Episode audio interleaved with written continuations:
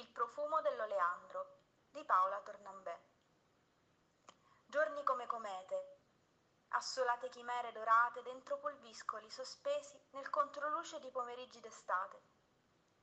Donna dagli occhi cerulei e capelli di lava, vissuta in giardini segreti di agavi e palme, di fichi e di gelsi, abituata alla meraviglia nella decadenza, alla bellezza nell'abbandono, all'agro insieme al dolce ad un tappeto di fiori al suolo di vita dentro la morte e morte dentro la vita.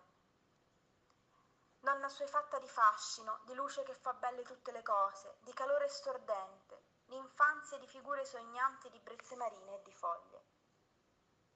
Notti incontrate segrete, tra fuochi, vino e musiche, che si è capaci di passare tutta la notte sotto le stelle, stregati da un vento tiepido e dolce, notti di lune sul monte, di incontri, di storie antiche di terre e di amici e di case ancora accese. Terra che incanta mentre esaspera ed esaspera mentre incanta. Terra che tesse legami come ragnateli irrazionali in un amore folle e che libera mentre imprigiona e imprigiona mentre libera.